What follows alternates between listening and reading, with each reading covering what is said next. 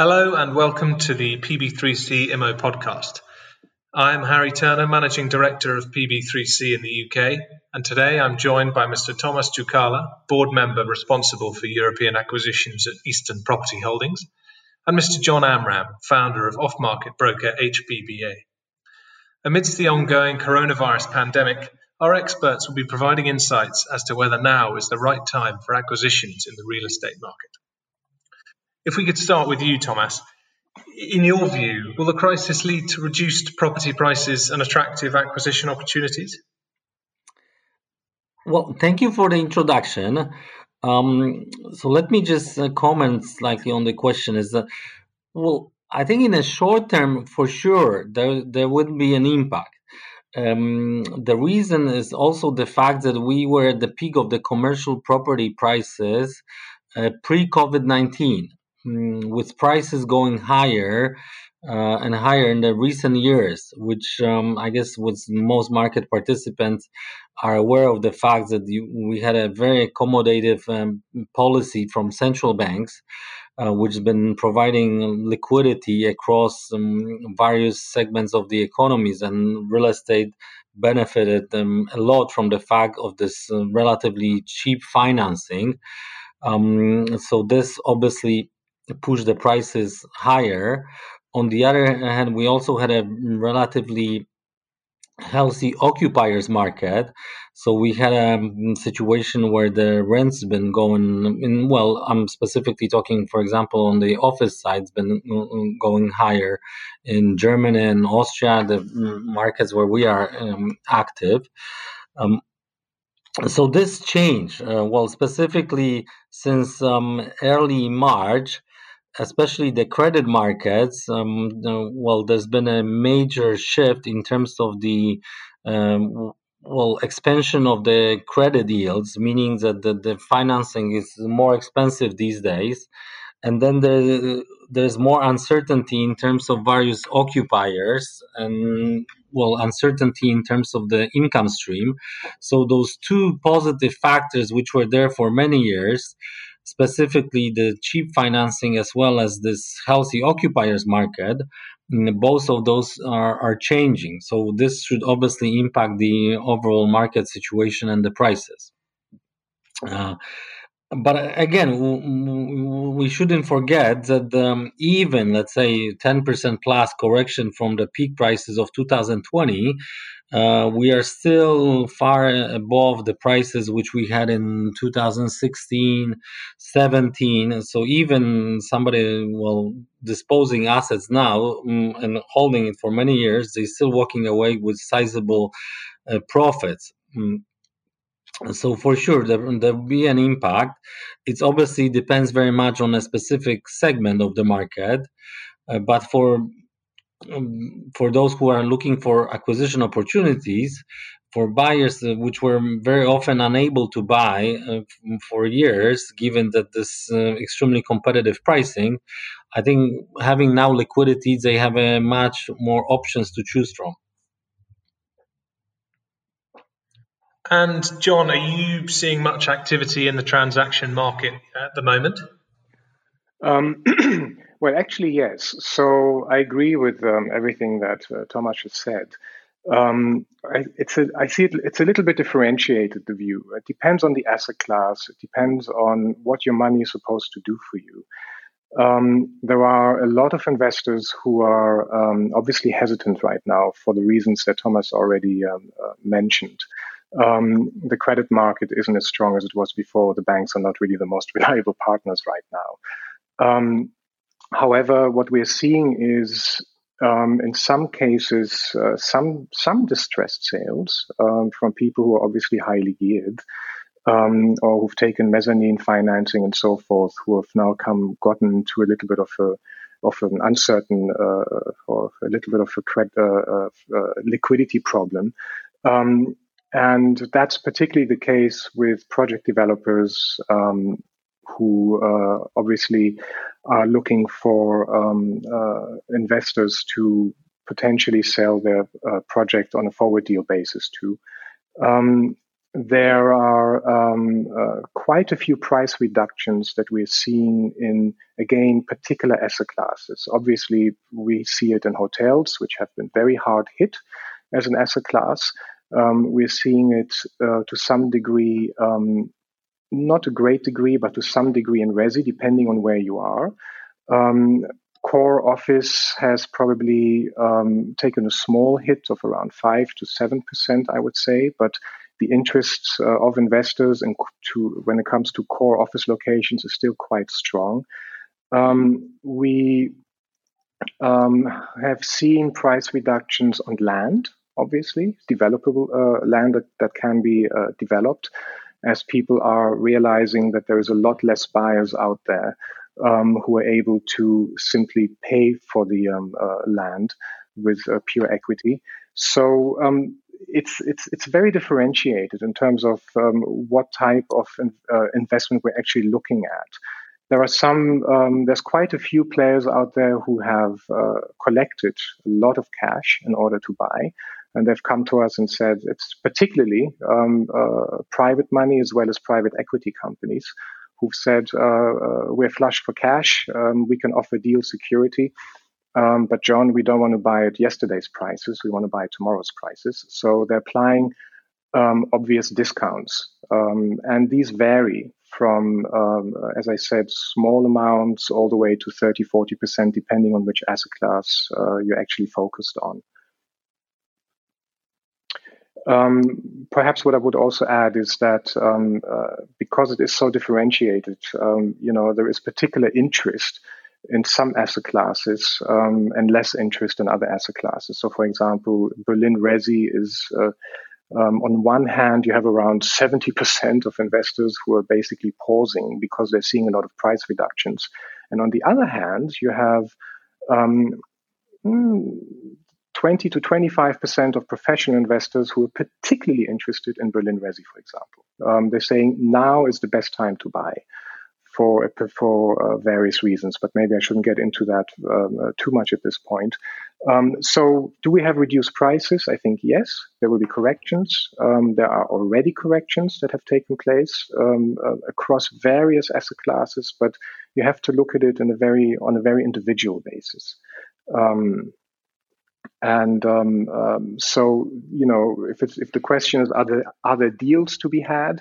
Um, yes, some, but it's not the norm yet. I think it'll take probably another few months. Um, and you might be seeing um, a kind of bottoming out point when it comes to uh, corrections in the market. And have you seen a lot of transactions being cancelled or at least paused for the time being? Yes, I have. Um, we've seen quite a few. Um, the problem is that a lot of investors are having trouble pricing assets. Um, you know, there's uncertainty in terms of credit. There's uncertainty in terms of the economic situation. They don't know uh, or can't really foresee how um, potential uh, tenants are going to behave, what prices they're able and willing to pay, and how much space they're willing to, to, to rent. That's now on the commercial side. And we've seen quite a few um, uh, uh notarization dates being cancelled as well, as investment committees have decided to, to wait and see um, when this so-called bottoming out point has actually been uh, reached. So, um, but again, it depends on the asset class. It depends on the market. Um, you know, when it comes to the institutional investors, um, they've collected money. They're also very liquid, but they also have pressure to deploy capital. So there is no general answer to that. But the answer to your question is we have seen some transactions being paused, we've seen some transactions being cancelled. I agree with um, we also noticed this on the market, and it's um, I think that the many negotiations basically collapsed because of the fact that people were not willing to um, will execute on the initially negotiated prices. So what we see is that um, we see the sellers coming back with the projects to the investors, which were not necessarily the first choice initially. Um, and obviously, this is typically a, a slightly different pricing.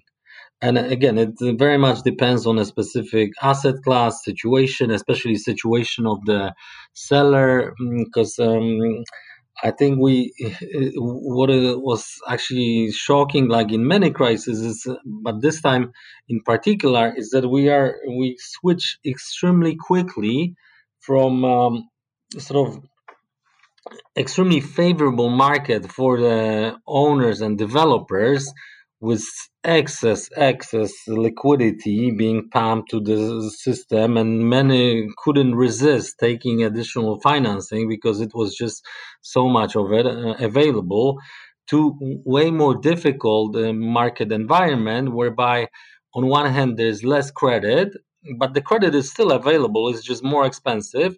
And then on the other hand which is even more challenging is this occupier situation where you know some of the occupiers which were there and had an extensive plans are now revising those plans. Uh, and this obviously impacts you know development pipeline uh, in particular but also the mm, you know various standing assets where um, it's not uncommon to expect that there be some rent reduction requests and we already seen this being addressed on sort of uh, state level at various countries where you've got legislation being introduced which basically allow tenants for sizable uh, well even, well it depends on various countries but on sizable um, additional discounts to the to the rents or, or just put the payments on hold or, or or get a reduction, it, uh, it, it varies. So, so the situation uh, is completely different, and it's obviously way more challenging to underwrite such a transactions, and this must be reflected in the pricing. Mm-hmm. And John, you touched on it earlier, but what would you consider to be the most interesting? You, know, you touched on the asset classes, but particularly the locations at the moment for those looking to make acquisitions. Obviously, you being focused on the German market.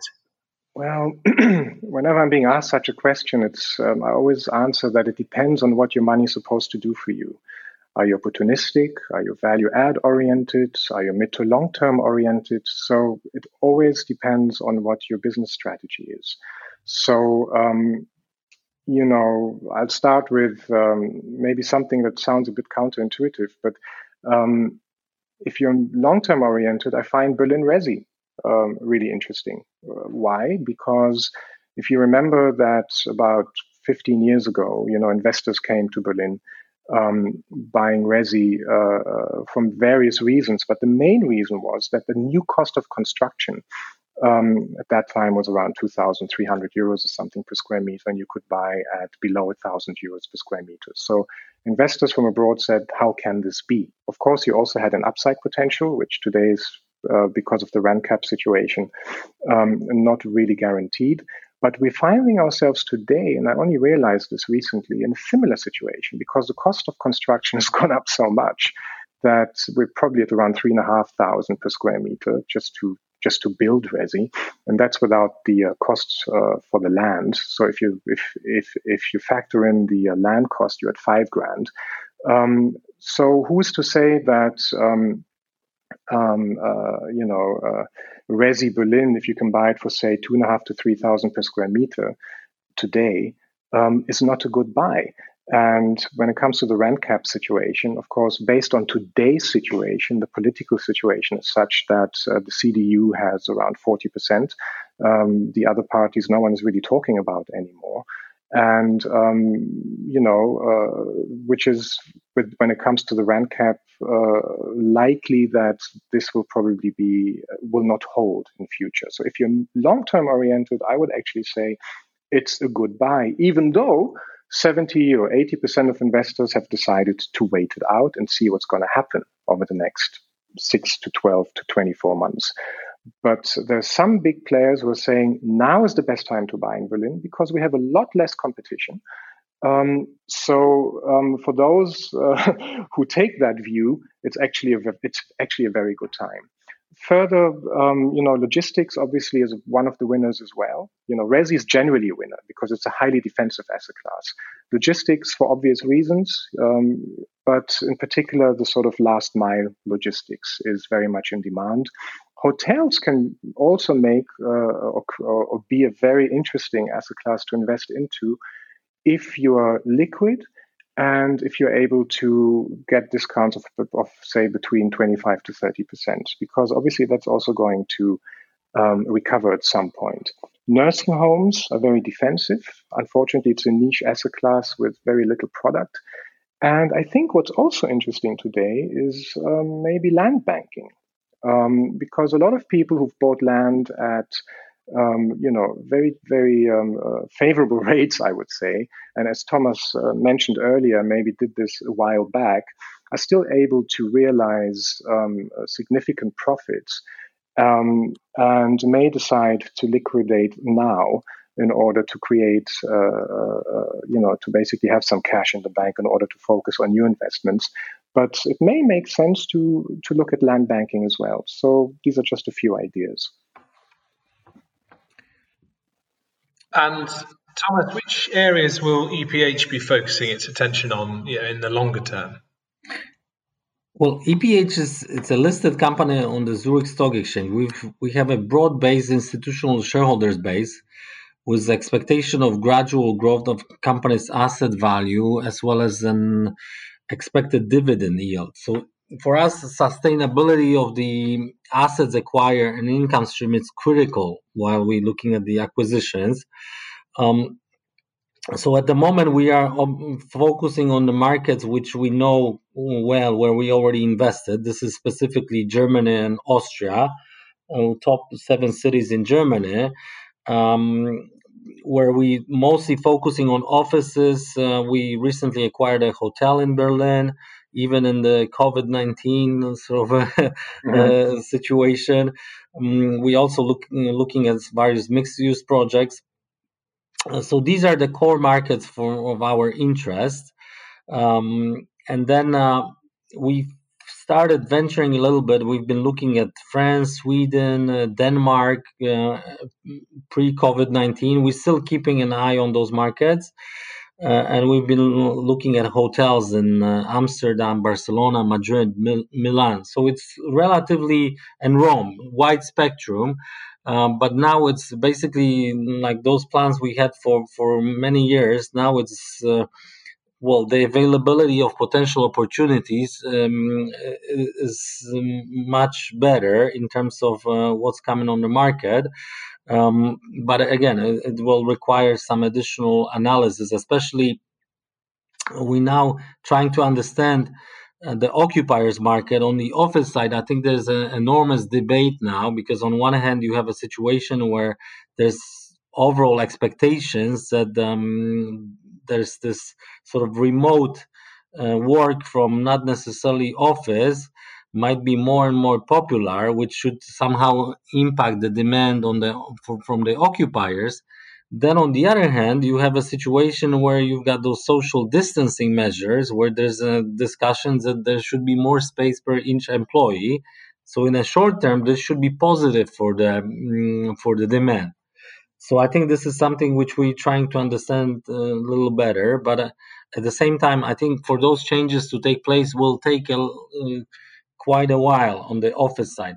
On, for example, on hotels, I think we already now seeing a situation where there is an expectation that this market will be recovering for quite some time, meaning that um, in some in, well industries you have an expectations for this V-shaped recovery, but then on the hotel side, I think even everyone is looking at you know various examples what has been happening even in well China on this recovery path post COVID nineteen, but then um, you still see China and other Asian countries that this um, business travel as well as the demand for for the hotels is not picking up um, at such a pace as, for example, you know some manufacturing activity. Uh, so there is a risk that might be some excess capacity um, in this particular sector but again, it comes down to a specific asset and specific location.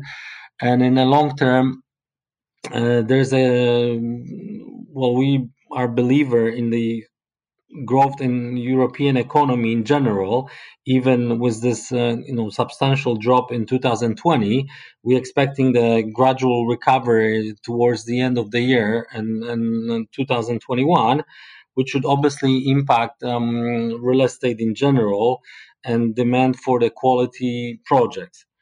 And so so as I mentioned, we are focusing mostly on offices as well as hotels. Um, and we are relatively optimistic going forward, uh, but we're looking at the gradual recovery more towards the end of this year than 2021, especially on the hotel side. Thomas Tsoukala and John Amram, thank you for your time, and I'm sure our listeners will agree some very interesting thoughts on the real estate transactions at a time of so much uncertainty. We hope you've enjoyed the latest PB3C podcast, and thank you for listening.